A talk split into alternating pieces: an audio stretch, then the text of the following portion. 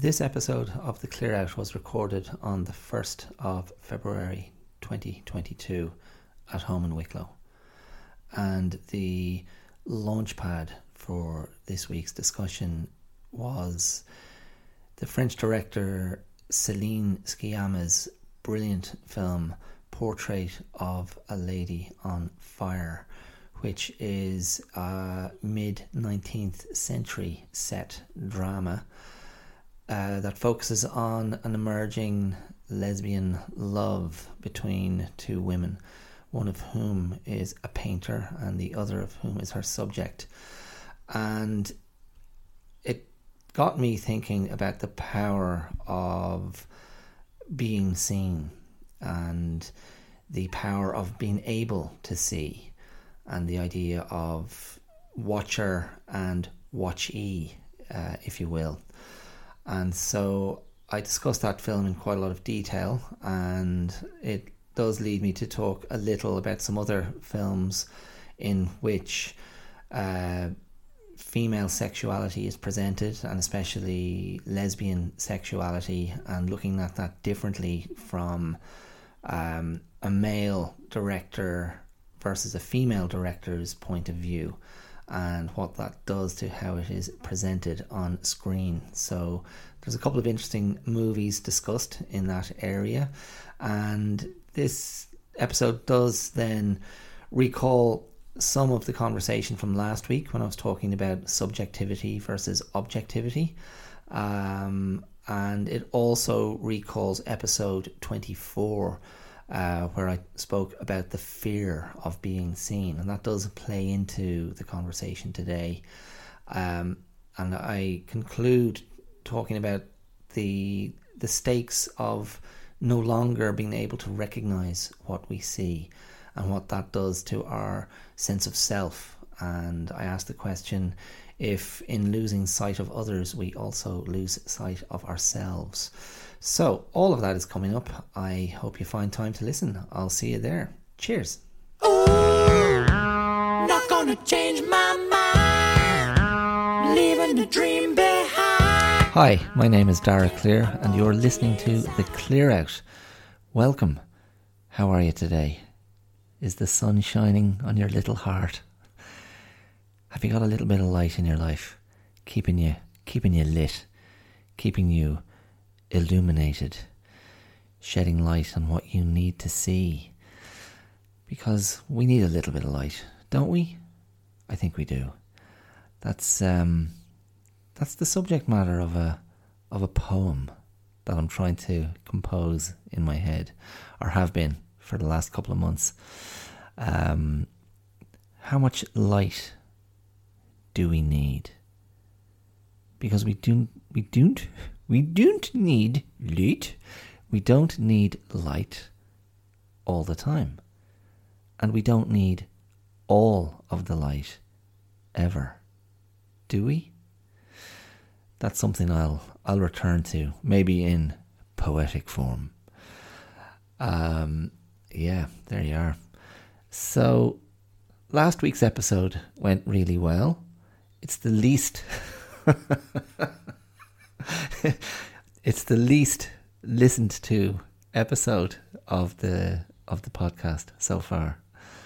Um, I'm not sure. I'm not sure why. It wasn't a particularly controversial subject, but uh, I think fundamentally it was about you know pain management, um, emotional and psychological pain.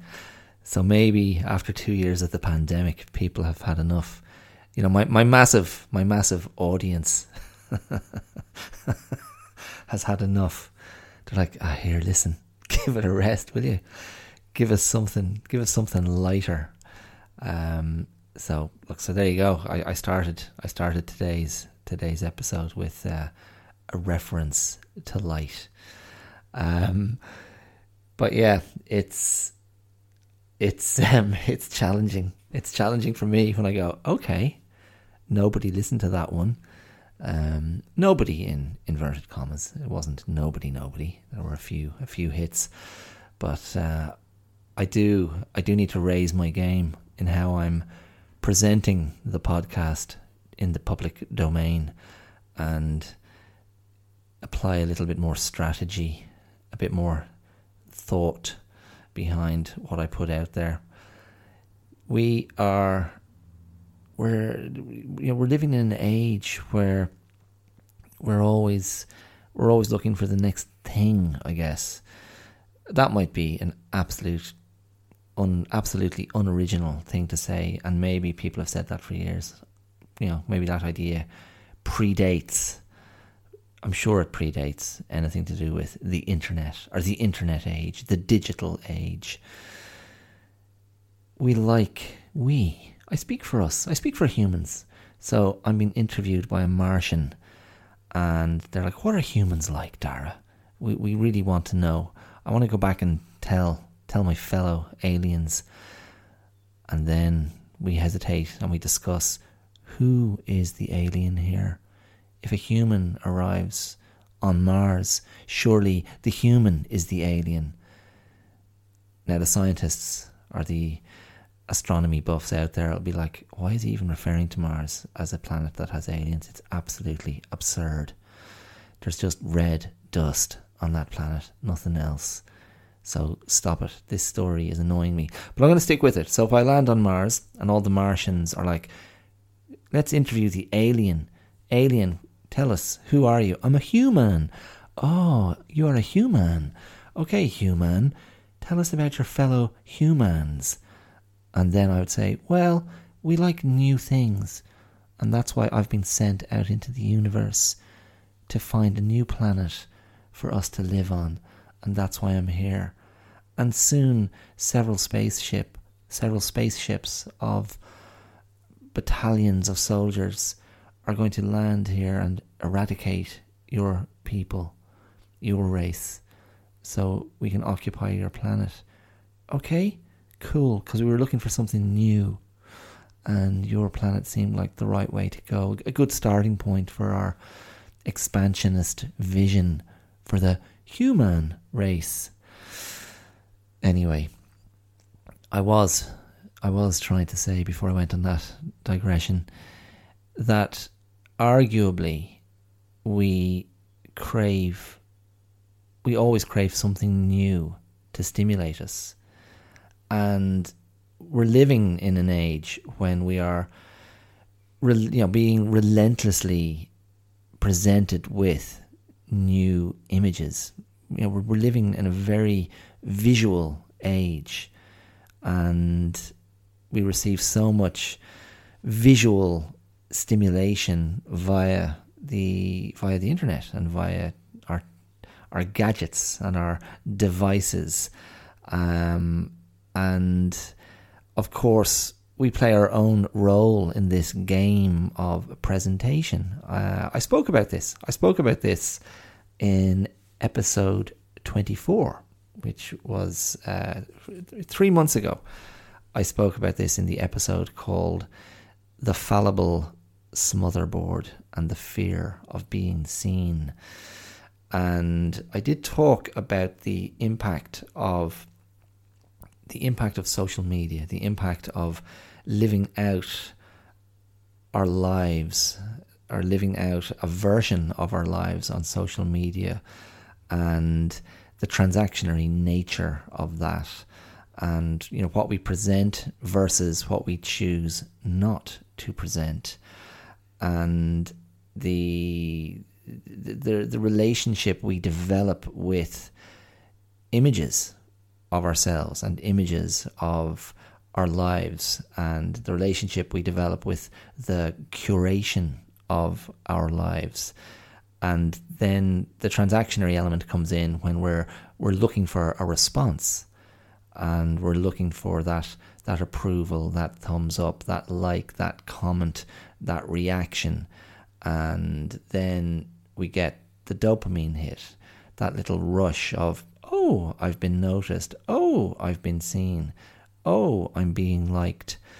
And we're not necessarily stopping to reflect on the on the artificiality of it all, the artifice, the you know, you know, it's there's a there's a disconnect from reality because I mean, essentially, what is it? It's like, you know, if we didn't have the digital equivalent, maybe we'd be meeting in a warehouse, in the biggest warehouse you can conceive, and there's thousands upon thousands of people. You know, thousands, thousands upon thousands of people in there with their scrapbooks, holding up their scrapbooks and going, "Look at this one! Look at this one! Look, here's me in my underwear! Oh, look, Here's me with my smashed avocado. Oh look, here's me with my kitten. Oh look, here's here's a picture of my new shoes. Oh look, here's a picture of whatever. And it's just this cacophony of everyone vying for attention. And they've brought their scrapbooks, or maybe the more ambitious people have brought their little home projector and a box of slides and a screen. And they're like, here's my holiday snaps. that's the first person that's going to get killed. Everyone's just going to beat that person to death with scrapbooks. Get out of here, man, with your holiday snaps. We're not interested. Um, in any case, I sort of, I did, I veered into that territory um, three months ago. And, you know, I spoke about you know, transitioning, going through different stages of your life and being vulnerable when you're transitioning from one stage to the next and not wanting to be seen um, mid scramble. You know, like you're scrambling. You, know, it's like you're scrambling up a bank. So, you know, there's another level on this sort of, uh, you know, the, the, these kind of tiers of, of, of earth, of clay. And, it's an angled bank and you've got to kind of scramble up to get to a level and scramble up again to the next to get to the next level. And on each level there's cool things happening and it's a nice party and there's good people or there's a good experience to be had. You don't want to be seen scrambling. You just want to be there in that place. We crave that arrival point. Again i'm speaking to the martians. I speak for all humans. Arrival. We want arrival um, and we don't want to be seen in the, scrambling state. We want to be seen poised, ready for consumption, ready for interaction, integration, seamless, the seamless meld into the mass, uh, where we will be embraced and approved of. Um, yeah. So anyway, so, what more do I have to add to this particular concept around the idea of the visual, around the idea of being seen, around the idea of seeing?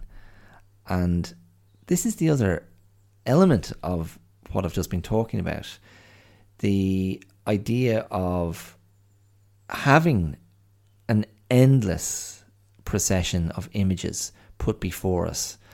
Uh, on our computers, on our phones, wherever we may be, it makes watchers of us all.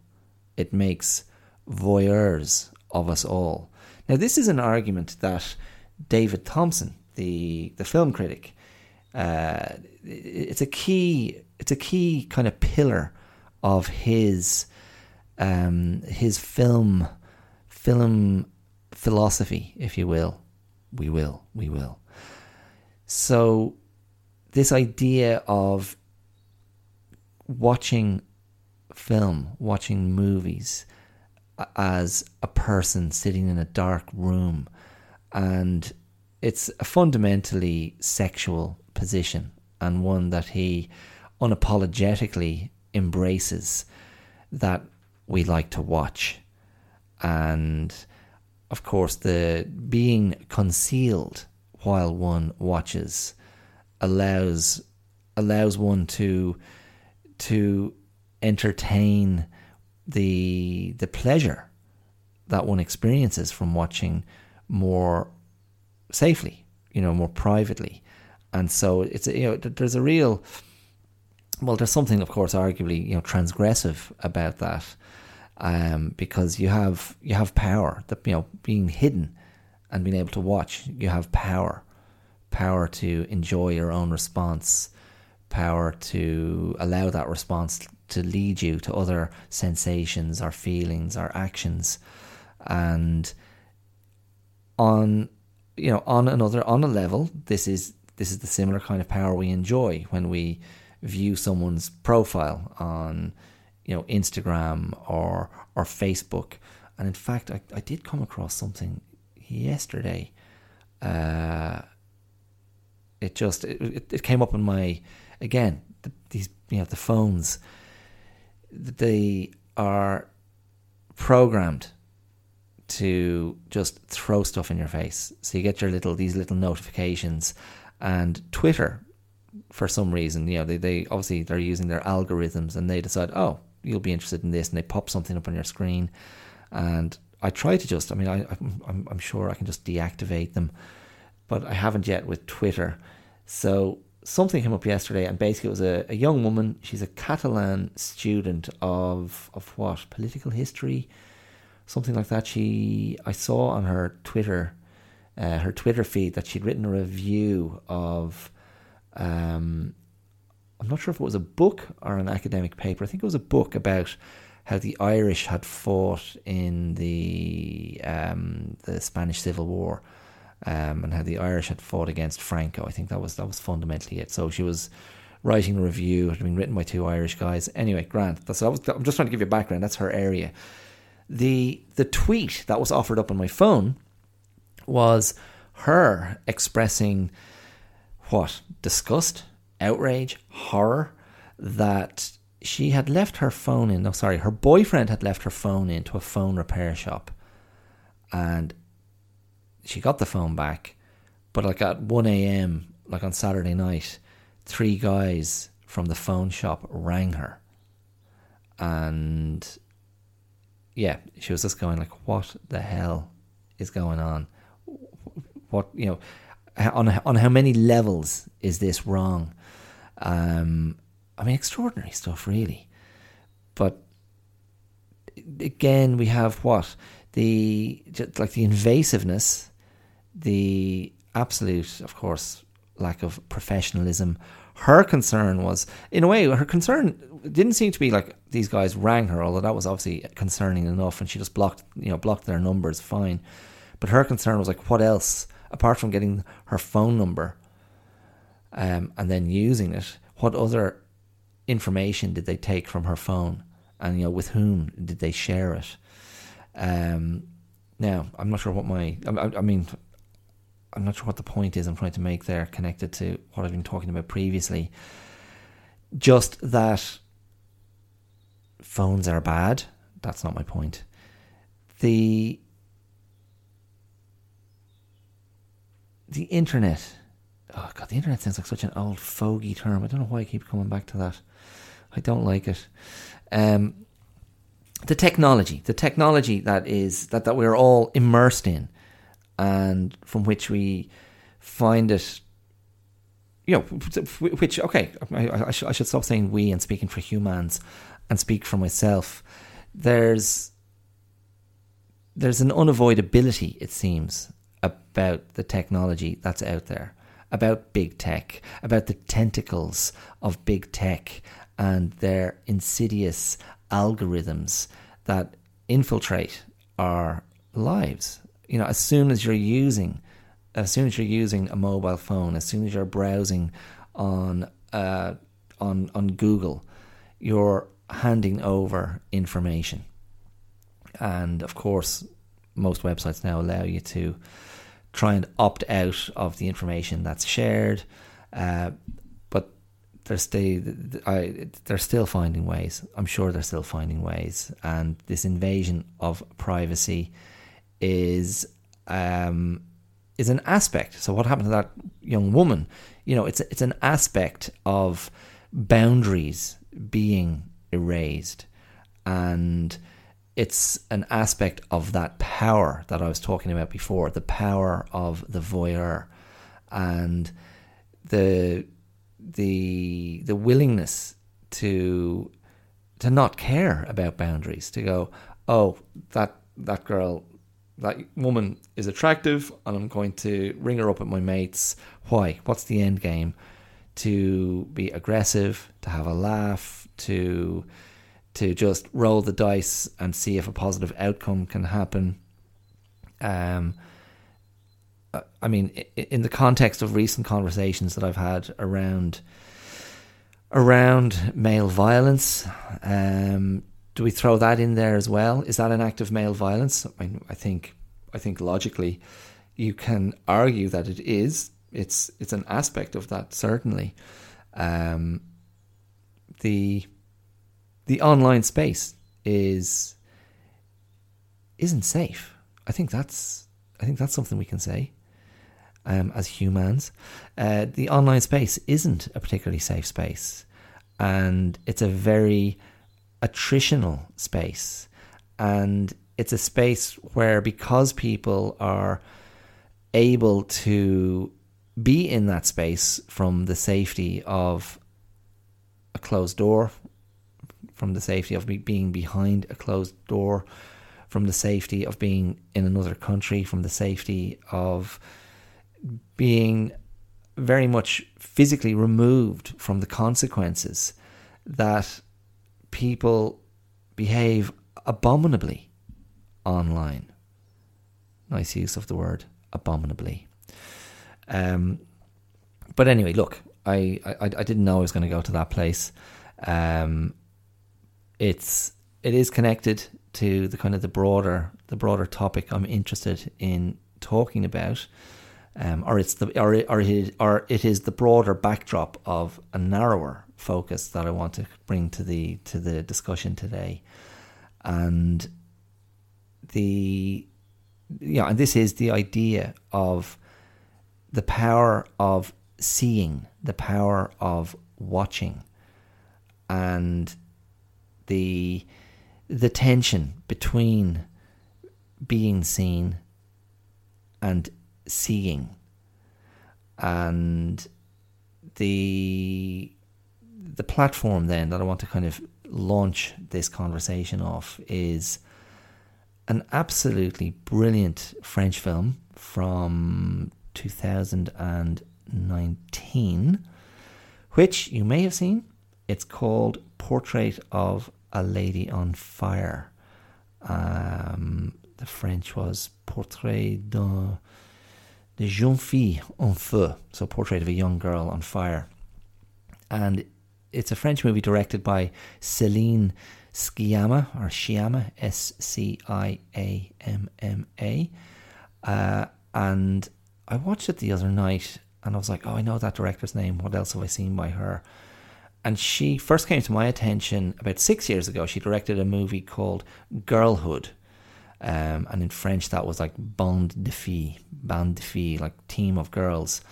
And that was set in the suburbs of contemporary uh, Paris and focused on um, African French girls um, and their experience of, you know, growing up of being teenagers in in in the diverse and often kind of disenfranchised suburb suburban kind of communities of of Paris, the kind of the tower block communities, and it's an absolutely brilliant. That, that's also an absolutely brilliant film, Girlhood, and well worth checking out uh, because of what it's. I suppose what it's presenting about uh, female friendship, female maturation, and the way it sort of very um, positively presented sort of female, young female identity and vitality and vibrancy um, and um, solidarity in the face of many other factors that were against them, like set up against them socially, historically, culturally, economically. Um, and so maybe sometimes a movie like that could fall into social realism and maybe in the kind of the Ken Loach school, just be kind of be gritty, you know, challenging, confronting, grimly realistic. Um, which you know they all you know and those you know you know the Ken Loach's movies they you know they stand up really well, um, and they're there's a sort of a you know a brutal a brutal sort of empathy or a brutal compassion in Ken Loach's movies that can often be hard to watch. Um, the Girlhood, the, the, the other movie of that that Celine Sciamma directed, um, it sort of made different choices, and you know you came away with a great sense of the sort of the the resilience and you know potential unknown, but you know the, the potential kind of you know positive futures of, of the characters that she focused on. Um, but that's yeah, and just a you know a, as I say, like a really kind of vibrant, colorful, strong, um, in no way kind of sentimental or wishy washy representation of these young women growing up in Paris at the moment. Um, so worth checking out. Worth checking out. But this movie then that I watched the other night, Portrait of a Lady on Fire, was it couldn't be it couldn't be more different um, because it's a it's a period drama set in the the 1800s and it's fundamentally uh, a lesbian romance movie um, a lesbian romance period drama. But it is told with such tremendous restraint and precision and space and calmness without the need to be explicit or you know without without telling. So it's very much a show don't tell um, movie. And it has this small cast and it's very much to to return to um to, to return to the episode I did uh, before Christmas about female texts and art as a response to erasure and to yeah to take that phrase that Ní Ghríofa really homed in on in her book A Ghost in the Throat of you know a female text um, this is very much a female text and it's very much female space. And the director, I'll I'll I'll I'll copy in. I'll throw in a link for the for an interview with the director where she where she kind of breaks down her her thinking and what she was attempting to do with the movie. Uh, watch the movie first though before you read the interview, maybe. Um, she wanted to represent on screen a sort of a a sisterhood. So in in that regard, it was, it is a, a nice companion piece to girlhood, um, because she she speaks about sorority and female only spaces and the you know the, the, the, you know the premise of the story is simple. Um, a wealthy woman employs a painter to to do a portrait of her daughter who she wants to marry off to uh, to an Italian, um, you know, Italian, you know, aristoc- aristocrat, and the the daughter is, you know, is, is sort of in a state of depression, and the painter who has been employed is a woman, and she has to she's been has been told by the mother you can't be seen to paint her. She you know she's not going to pose for you. She doesn't want that.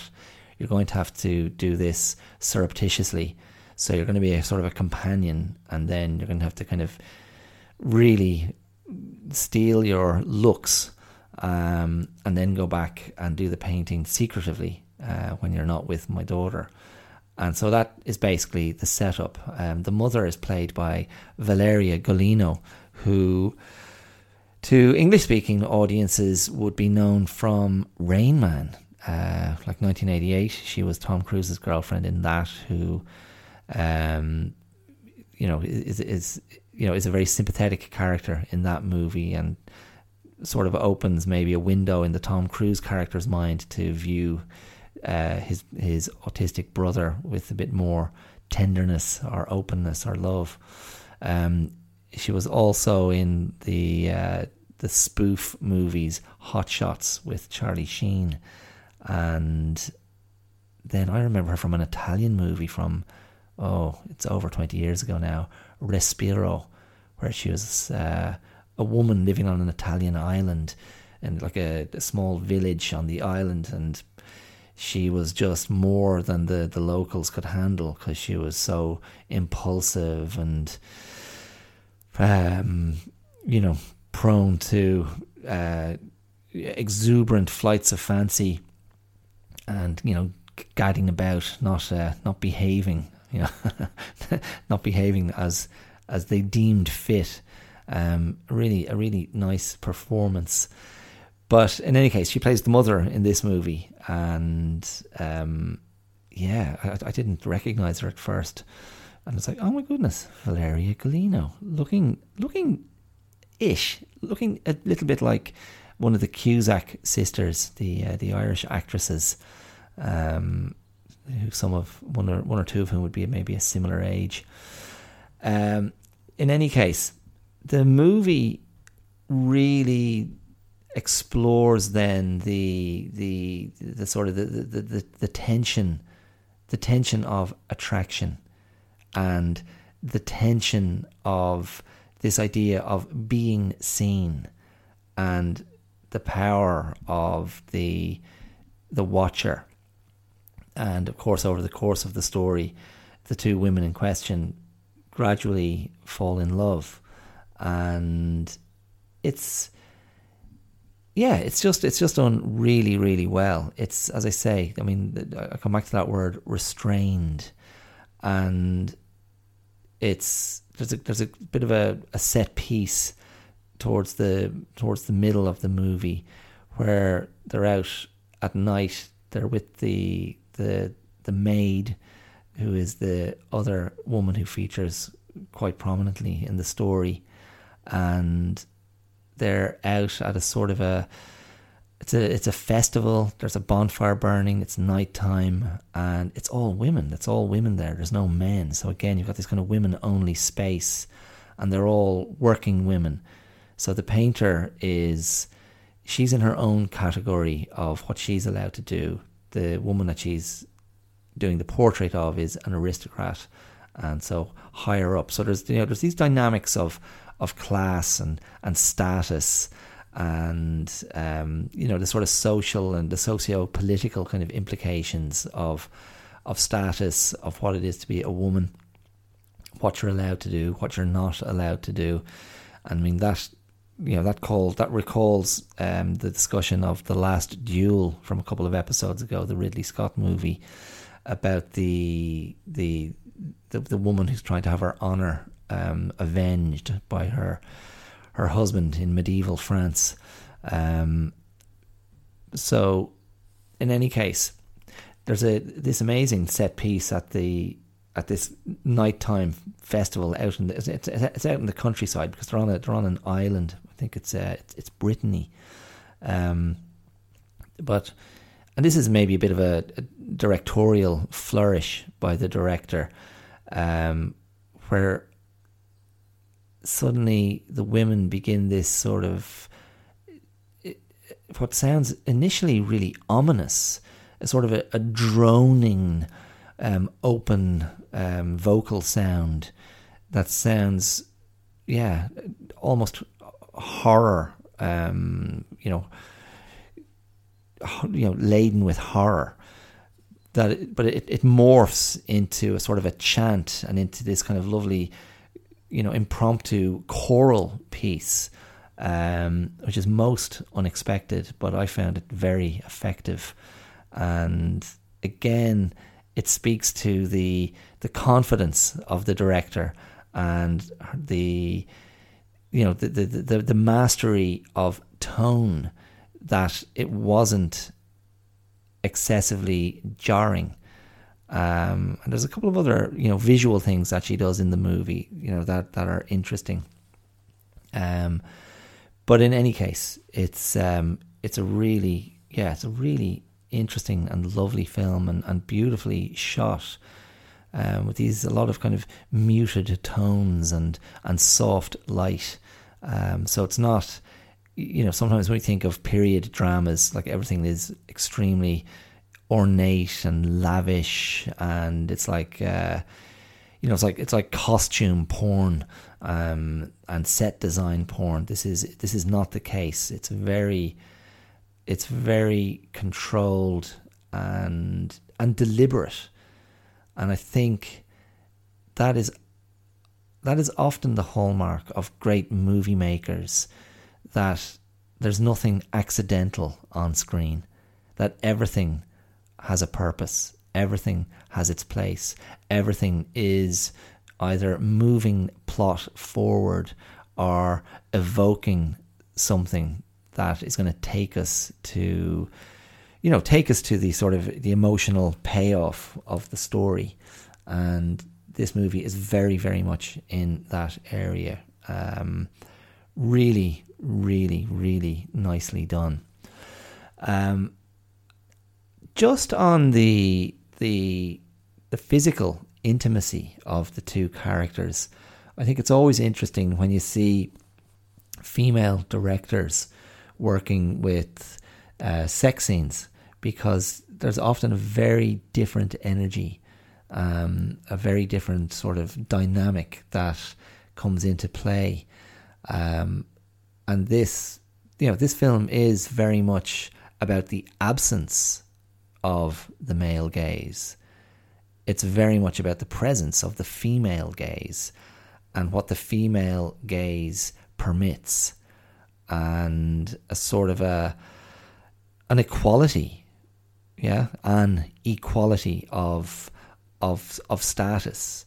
So even though socially the characters in the movie are, you know, from different um, different strata of society, there is, in the absence of men, there's a sort of an equality of of the feminine, an equality of womanhood, and that extends to the the servant girl as well, the maid, who has her own storyline, which is you know, which is very, very kind of central to the the, the, the, the, the emerging love and the, and the growth of the and strengthening and deepening of the connection between our two protagonists.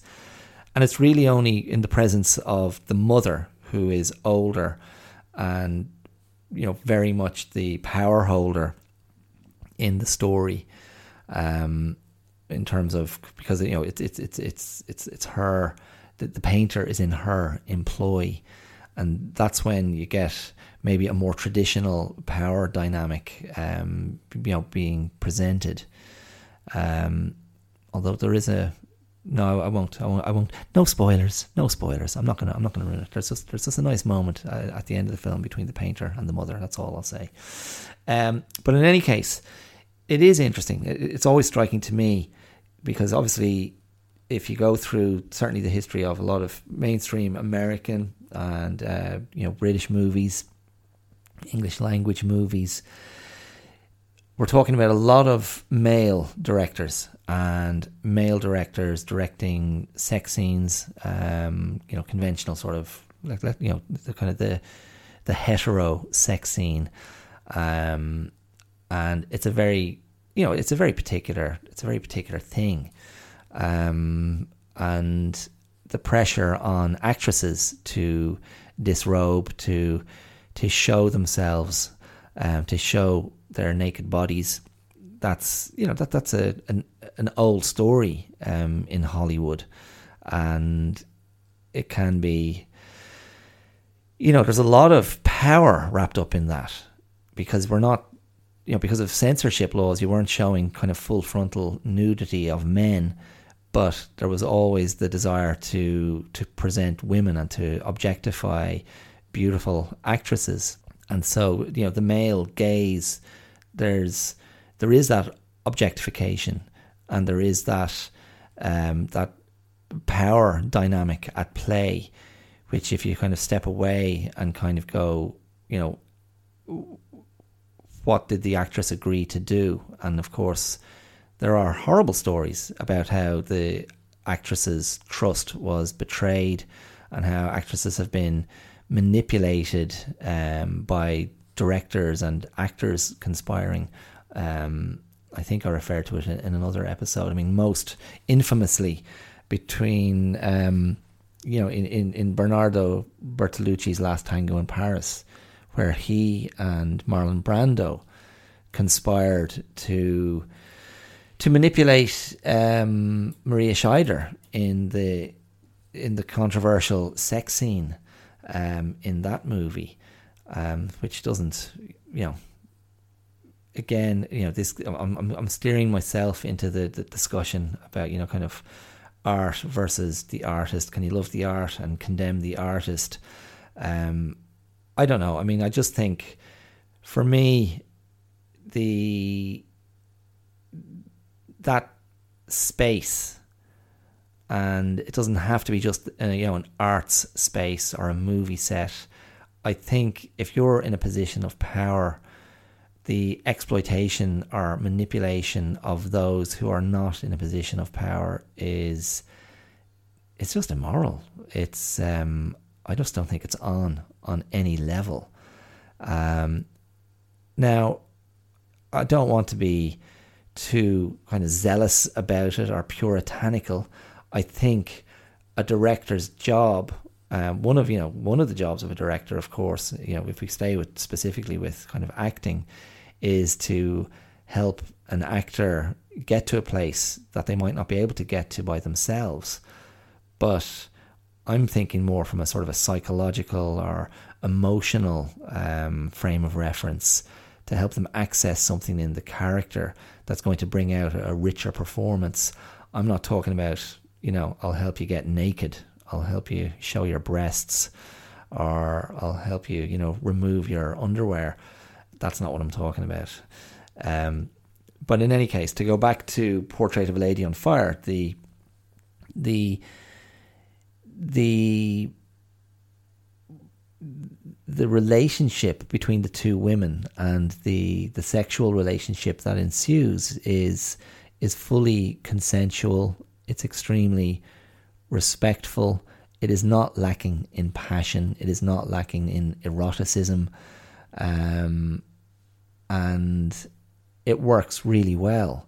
And if you compare that to say um, I'm just trying to recall the name of that French movie from a few years ago. Is it blue is the warmest color? I'm just gonna. I'm actually gonna quickly. I'm gonna quickly look that up on mic. Dun dun dun. But in that movie, uh, I'm pretty sure it was called "Blue is the warmest color." Yeah, "Blue is the warmest color," which was 2013, and that was I think it was based on a graphic novel. Um, and that featured extremely explicit uh, lesbian sex scenes between the two main characters, um, and that was directed by a man, um, Abdellatif Kechiche, and my recollection is that that was not a particularly happy set, and that he really drove his actresses to the brink of um, you know of of consent, you know, and of artistic consent, because he pushed them so hard um, in that area of being explicit. Now it's ultimately, I think the film does work because there is uh, an integrity to the story, and it is about sexual awakening, and so that is relevant. Um, but again, if you're talking about what did those you know what were those actresses willing to do? What had they actually signed up for? And how much were they then coerced to do or manipulated to do? Um, but again, you can watch the film and make up your own mind.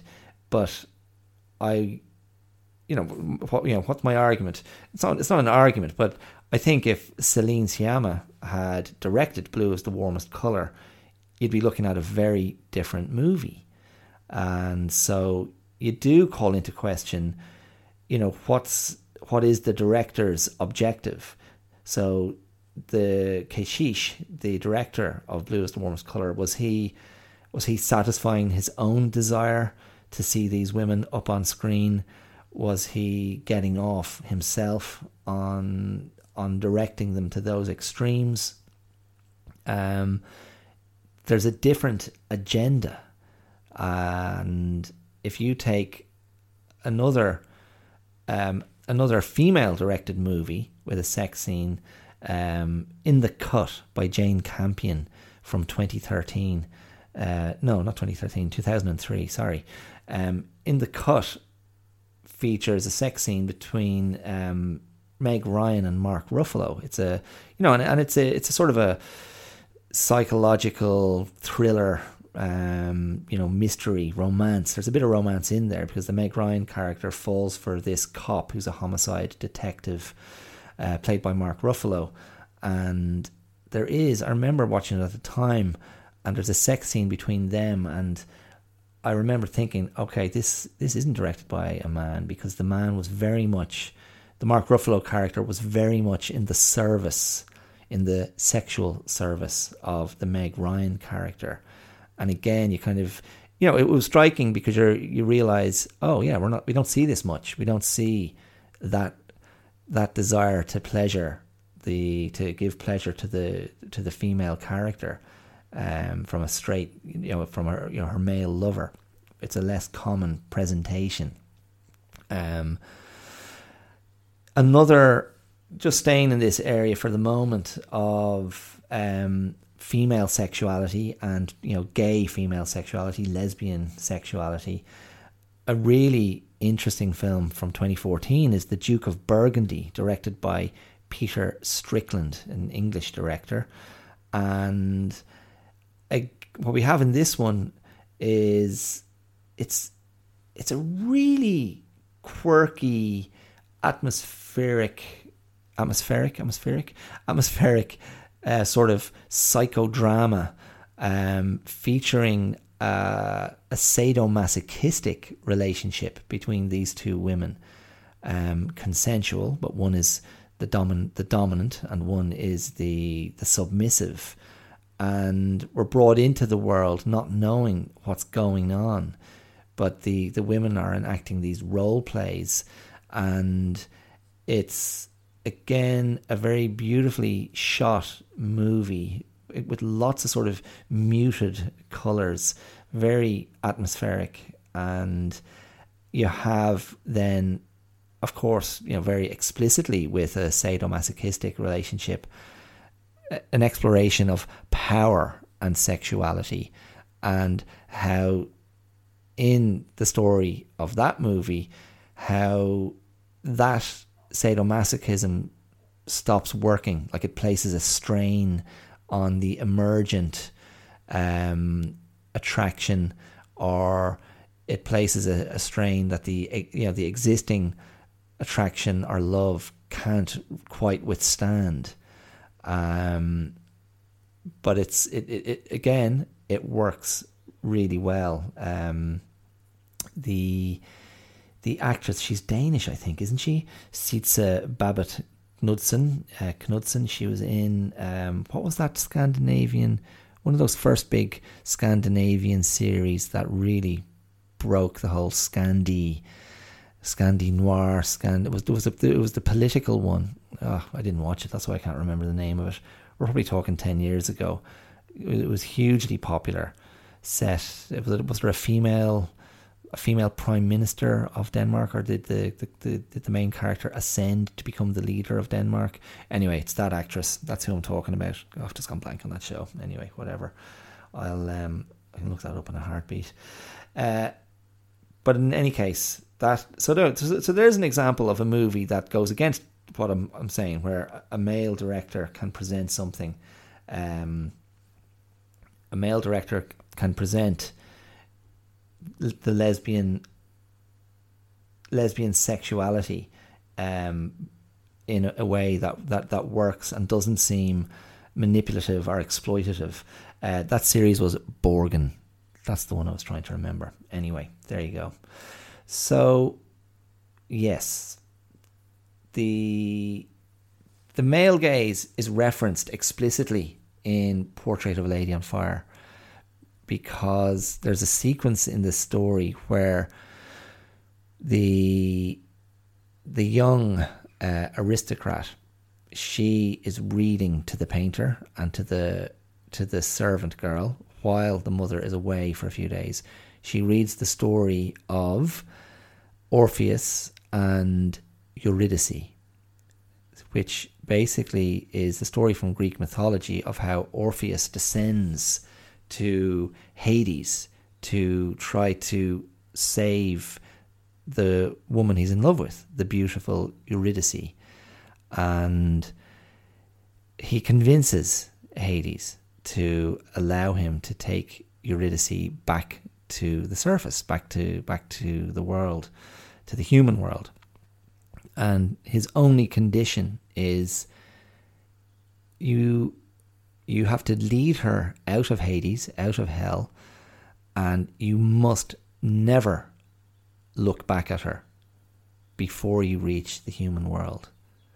And Orpheus agrees, but just as they're about to get to the human world, he he can't stop himself from looking back, whether he hears Eurydice say something or he just wants to check that she's okay or he wants to he can't resist looking at her and the second he looks at her she just sort of vaporizes and her she's taken back taken back um taken back to Hades um, and that's that's the end of her. And again, if you if you if you if you read Celine Sciamma, she's she kind of says, well, well, that's it, isn't it? The the male gaze kills her, which is like, whoa, that's it. That's that's that's quite extreme, isn't it? but it's as as that story is woven into the the narrative of the movie it works really well because you got the the three women with their kind of differing perspectives on the significance of of the myth and you know was Orpheus heartbroken was it a terrible mistake or on some level did he want to lose Eurydice did he want her to to die because then he would be able to remember her in that perfect form forever uh, and not have to watch her grow old and lose her feminine vitality and her beauty. He wouldn't have to see her age and become unattractive. Um, and that's uh, you know that that is that's one way to look at that. It's one way to look at that myth. Um, Orpheus, you know the he couldn't he couldn't do what he was asked to do. He didn't have the discipline. He didn't have the discipline not to look. And so that's an interesting that's an interesting idea. The power to not look. And I'm going to argue to go back to to go back to the idea of the amount of stuff we consume visually nowadays the question is, and the challenge is, do you have the power not to look? Do you have the power to avert your eyes? Do you have the power to simply put the phone away, put the phone down, you know, just shut it down? And I think, you know, like, and, and this is the thing, our, part of that question is also what do you choose to look at? What do you choose to look at? And to bring it into sort of, to bring it back to the, as always with me, to bring it back to the area of wellness, of personal responsibility, of agency, of personal insight. Are you thinking about what you look at in terms of how it affects you, in terms of how it affects your sense of wellness. And I, as I've mentioned before, I've been a reluctant visitor to the world of social media. Really, you know, only since starting the podcast have I, and I mean, I'm not going to use the word immersed because I haven't immersed myself, and maybe that's part of the problem. Um, in terms of trying to promote, in terms of trying to promote the podcast, the you know, I find the likes of Facebook and Instagram and Twitter because they're the ones that I'm using to try and raise the profile of the podcast. You know, I do. I find myself on them, and you'll click on something you know you're interested in, and I try to use them sort of organically to go, oh, that person's interested in wellness. Oh, they have a platform, or they've got something. You know, maybe maybe there's a, a point of connection here. Maybe there's a, a point of commonality, uh, one in which we find ourselves in agreements and then we can step off uh, together or I can attract I can attract traffic to the podcast based on an interaction with that person's platform. And I think that's partly the idea of uh, a social network. Um, obviously that's one way it works. Um, but there's so much else that you end up clicking on. Um, and you know I'm I'm I'm no less susceptible than anybody else to click on, you know, pictures of cats and things like that. Um, and polar bears. I found polar bears the other day.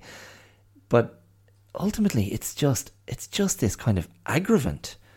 And it's this I mean I, I, I recognized a few years ago that I had to stop eating kind of junky sweets um, because apart from wrecking my bloody my teeth and gums and being completely unhealthy, the that that initial hit of wallowing in in the sugar rush, it just really left me with such a kind of a a negative um, kind of reaction in my brain. You know, it sat in such a sort of a I don't know, uh, you know, a, a soiled. a soiled place that I was like, I've got to stop doing this. This is, um, it's just not doing it. it what's it, it, it's not doing anything good for me. Not in the not in the long term. The sustainable benefits of eating Skittles have yet to be proven. Um, I haven't, you know, I haven't seen the, I haven't seen the research, but I'm pretty sure eating, you know, a couple of bags of, of sour opal fruits, um, are they're called Starburst now, aren't they? So the the sweets formerly known as uh, opal fruits. Um, yeah, the the the, the research. Uh, it's I haven't seen it, but I doubt it's good. Um, in any case, to bring it back to what we're consuming, the the for me then, uh, yeah, my argument is that the social media thing, the consumption of the, the, the, you know the consumption of that content is the same as eating the fizzy sweets. It's the same as eating the bag of sherbet. And while you're kind of going initially, yum yum, eventually you're going, oh my god, I feel unwell. And you know what we choose to look at then is part of that. So it takes discipline to go, boom, I'm just going to disconnect here and switch off. And to add to what's not good about that, there's the, and I mean, I, I referred to this earlier, there's the artificiality of it. There's the, the, the sort of two dimensionality of it, which is completely, you know, it, that's that's hitting a, a, part of the brain that is not um, it's not satisfying the way being immersed in nature, you know, for a very obvious counterpoint, but to you'd actually you'd actually be better off, you know, getting a bowl of fruit and looking at the bowl of fruit for ten minutes. That would do more for you. Just to aesthetically immerse yourself in a bowl of apples with a bunch of grapes and a banana and two satsumas and a little kiwi fruit and maybe a grapefruit all in the bowl. Look at them. I'm feeling calmer already, even talking about them. so that that's that's what I'm going to do now as part of my you know my, my daily routine. I'm going to assemble my fruit. Not a euphemism. I'm going to assemble my fruit and stare at it Um, but again, organic, three dimensional, something sensory, something I can touch, something I can hold, something I can smell. Um, this is a way to center ourselves. It's a way to calm ourselves. It's a way to return to the body and to get away from the the the, the, the jibber jabber, the the just these the sort of the, the, the, the congestion of the visual as presented on in the in the online space, um, and that's a positive thing. Surely, surely that's a positive thing. Come on. Um, and now, okay, look, you might go, look, this is this this is not relevant to me. I'm not I'm not living in that world. My fear is, while that might be true on a level, my fear is we are all living in that world because that is the world we live in now. That is the nature of the world. That is the that is the nature of how far reaching the tent the tentacles of tech have uh, have extended themselves into into our very selves. Um, yeah, but anyway, so I'm gonna I'm gonna conclude today's episode with just a little bit of a a little bit of an exploration then of the the and, and no it, and this is a this is bringing up some of the things I've touched on already today, but this idea of seeing ourselves and again just to just to recall an idea I mentioned in the the the the episode from um, from November episode 24 when we're endlessly presented with the social media frame here's the Instagram post here's the Facebook post here's my photos we are being invited to constantly sort of center ourselves in the frame, to put ourselves into the middle of the picture and then await reaction. And it's it's a fundamentally unhealthy dynamic. Because over okay, that's fine. You can kind of go, well hold on a second. If we're taking this back into the analog world and you're you've got your little stack of photos and you meet your friend and go, oh yeah, here's some photos I just took, or here's photos from our, our holiday, and there's you know five minutes less, a few minutes of just flicking through photographs, and then they're put away, and you're back in you're back in the real world. The you know the impact the impact of that is not the same as having 24 hour access to either the consumption of other people's images or the and again I use the word curation, I'll use it again, the curation of your own image.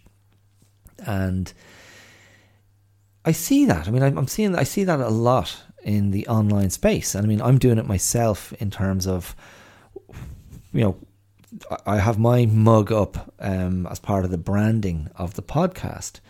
Um, and I'm doing a little bit of, you know, in, in, in, in my tentative social media um, engagement, I'm I am using my own image every now and again, and I do I do I do a little video every week to summarize the podcast. Um, but then I kind of walk away and I don't think about it again.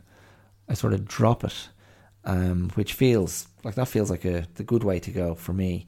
Although I have a my my you know the other the only other person who's involved in anything connected to the podcast um, my friend Daniel in Australia who helps me with the branding I think he's going to be pushing me in a, a different direction to try and um, utilize these platforms more. I'm I'm I'm reluctant but I think it's going to be a necessary evil. Uh, but in any case the point I was going to make is over time I think the effect on our sense of self is is not good. Is not good. What what happens is we become very, very kind of conscious of how we're perceived. Now, when I say that sentence, I'm thinking, well, when's the last time you felt like that? Because typically that's a very adolescent state of mind, the self consciousness of you know of of growing up, the self consciousness of being exposed, and one of the reasons the the adolescent kind of sensibility is so is often so sort of excruciatingly self conscious and tortured is because of the sense of loss of control, the sense of I don't know what my body is doing and I don't know what my, my voice is doing. And I've got these feelings that I cannot control and these hormonal impulses. And I feel I feel a sort of a, a dysmorphia. I feel unformed, malformed. I feel distorted. And that is that is a state of discomfort. And that is a state of alienation. And because of that, that brings the feeling of extreme self consciousness. How am I seen? How am I coming across? And it's my contention that that's what social media does to us, regardless of our age. If we're someone who's living in that space and spending a lot of time, you know, presenting ourselves in that space, the effect is is not dissimilar.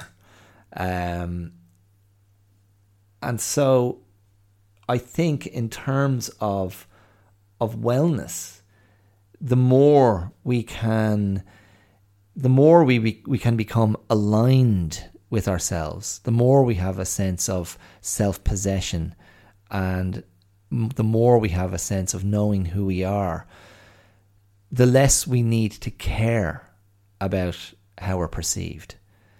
And the less we need to care about how we're seen. And, you know, this is a very this is a very important point. And there is, you know, the, you know, there are passionate sort of um, thinkers on this area of we not, you know, naturally we are built to be unable to see ourselves. Like the physical, anatomical setup of the human body and of, I mean, of all animals, really. I mean, that's okay. I need David Attenborough to chime in here to correct me. But, you know, we're, we're designed to look outwards. We're not designed to look inwards. I mean, you know, uh, that, that's no, that's that's probably not entirely correct. We're not designed to be able to remove our eyeballs. So let's say a little bit like um, that that that quite quite horrific image from Pan's Labyrinth, where the little girl is being pursued by the monster through that tunnel, out of which she can escape from the underworld. And that monstrous figure removes his eyes and puts them in the palms of his hands, so he can see. Um, and then, of course, you could turn those palms on yourself to see yourself the we're not designed to do that. So we're not designed to view ourselves objectively. That's for other people to do.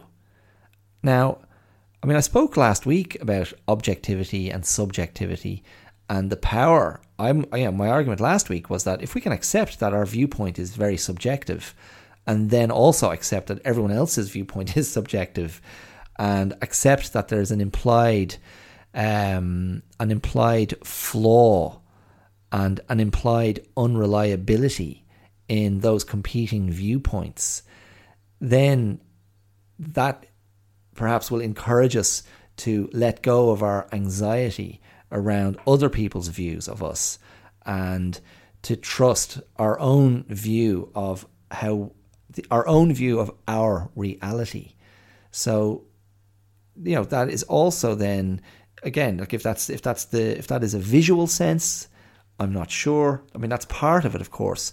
I mean, for me, that's more the internal eye and the internal, you know, the mind that we bring to our sense of self, the mind that we bring to our reality, the mind that we bring to our narrative. Um, but the I wanted to kind of go to the point, and this brings back the kind of the adolescent mindset that there is, of course, a vulnerability in feeling we can't align ourselves. So that sense of I don't have control of self. I don't have control of my body, my feelings, my thoughts. And if that is the you know, if if if, if that is the, the reference point from which I view the world, like if that's if that's the, the like the physical the physical arrangement of self aligned with the the the the mental perception of self. If those things being in check and being in the right place is what allows me to to position myself in life and then to understand how I relate to others and then that in it that itself is a form of of world building. And that's a form of um oh, I don't want to say I was going to say certitude but mm, well, maybe that's okay. I mean, what I'm trying to say, you know, that that's a, it's a means of making the world solid, and then that's um, you know, that's a mechanism for for recognition, and in that regard, it's it's a form of world building, and so the question then is the idea, if we bring this back then, and I'm, I'm, I'm wrapping up with this, if we bring this back to the idea of what we see and who we see, and then who sees us and what we're seen by, that these are, you know, these are sort of fixed ideas, and there's a sort of a, a linear a linear sort of transaction that happens as one gaze meets another gaze. One set of eyes meets another set of eyes. And then that's what passes between us is I see you, you see me, therefore we're here. Therefore this is real. And the the visual becomes a, a conduit then for something will pass between us now. And in the movie Portrait of a Girl on Fire, what passes between those two women becomes love, becomes desire, um, becomes, um, you know, an incredible sort of you know bond and attraction and kind of magnetism, uh, uh, you know, of desire. Um, but what happens then when when we lose sight of that which we know? What happens when we lose sight of others? Because if others become our reference points, if others become the the the, the ways uh, that we verify our truths, if we lose sight of that, perhaps we lose sight of ourselves, and that is a very fearful sort of place. And it was interesting. I was listening to uh, a podcast yesterday, um, and I might I might throw in the link for that as well. Um, I was listening to a, one of Adam Buxton's podcasts. So I think it's just called the Adam Buxton podcast, and he was interviewing Billy Connolly a couple of years ago. It was just before the pandemic, and it was a bit of a review of uh, Billy Connolly's kind of life and times and his career. Um, of course, Billy Connolly has, does he have Parkinson's disease? Is that it? Um, but he was incredibly funny and jolly and truthful. Um, I've, I've always I've always liked Billy Connolly. Um, he comes across yeah he, he always comes across really well. He's just very much himself. But he told a story about seeing um, Robin Williams.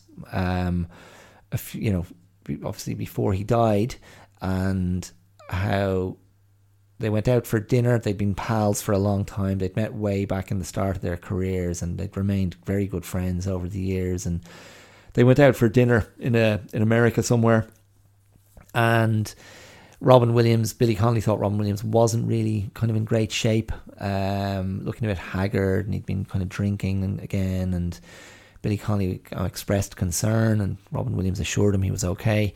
And they parted ways that night. But before they parted ways, Robin Williams said to Billy Connolly, "You know, I love you, don't you?" And Billy Connolly was like, "Yeah, of course I do. Of course I do."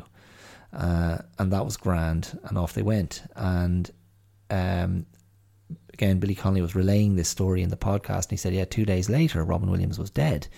He'd uh, taken his own life." And the you know what struck me listening to that story again and again thinking about this idea of seen, being seen, the the the the certitude we gain from this sort of visual game of recognition, being seen by others, seeing them. Robin Williams had been diagnosed with um, Lewy body dementia, and it seems to be quite a, an, an, aggressive form of dementia and brain uh, brain disease, brain deterioration, and he had been experiencing a lot of the symptoms. Um, it would seem, um, you know, prior to prior to deciding to kind of take his own life, and I think I was or I was reflecting on it, kind of going, well, there was somebody who knew he was going to lose that facility, that facility of recognition, that facility of of understanding um, the world through through seeing others and being seen by others, because that, of course, is an aspect of of, of dementia where the sufferer will cease to remember people that they've known all their lives, and I mean, again, it's you know, I have no idea what was in Robin Williams Robin Williams's head, but presumably the that prospect was perhaps in his you know was factored into his his his desire to to end his own life. Um and you know Lewy body dementia um it, you know is not something that's curable. And so it would have been extremely daunting for someone who for someone who had such a you know an a brilliant kind of mind and a brilliant facility for that sort of you know mental kind of alacrity and acuity and the facility. Obviously, his facility for for, for comedy was hugely a part of that um, brain function, um, and so yeah, he was really going to be hit where it hurt. Um, in any case, look at that's it. That's a uh, do. Is this? Uh, I'm, I'm, making a habit of this. I'm making a habit of, fin- of, of finishing the podcast with a sort of a depressing story. So I apologize. Um, Robin Williams, what a I don't know. He was kind of a genius, wasn't he? Is that is that is that word overused? I think he was. He struggled for a long time to find the right kind of movie vehicle for his talent, but uh, he got there in the end. And we've got here in the end. It is the end of this particular episode. So I hope you've got something out of this. It was a bit of a movie heavy one today. I had a friend tell me recently that she's not really into the movie ones. She said, I hate the movie ones, they're terrible. She didn't say that. I could have chosen to hear it that way, but I didn't because I, am a big boy, I'm a grown up, and I could handle it. And I'm like, okay, that's fine. Not for you. But she likes other ones. Um, and I hope, I hope, I, she knows who she is. She knows who she is. I'm going to call her Dolores. Even though that's not your name, Dolores, you know what your name is. Uh, anyway, I hope you enjoyed it, Dolores. I hope you enjoyed this one, and I hope you'll go and watch that movie and maybe those other movies I mentioned because they're great. And I think you were great too. And thanks for listening because I know you're a regular listener. Okay, that's it. I'm going to leave it there. Um, as always, you can, and I'd love if you did this. I would love it. I would love it. I'm quoting Kevin Keegan there. Do you know who Kevin Keegan is? He was a footballer and then he was a football manager and there was a guy who wore his heart on his sleeve, and he would love it if his team beat Man United. That's what he said back then, and they didn't, and then they lost the championship. There you go, poor old Kev. But I would love it if you threw me some love on social media. so after advocating, get the hell off social media, I'm saying, get on there. Tell everyone how much you love this podcast if you do. Tell everyone how much you're enjoying it if you are. And uh, you can do that on Twitter at the Clear Out 2. That's number 2. Clear Out 2. You can do it on Instagram, YouTube, and Facebook at the Clear Out Podcast. Um, so, yeah, tell your pals. Tell your pals. Come on over. Let's have a listen. And if you want to throw some financial support at the show, because this is an independent podcast, as you can tell, there isn't an ad in sight.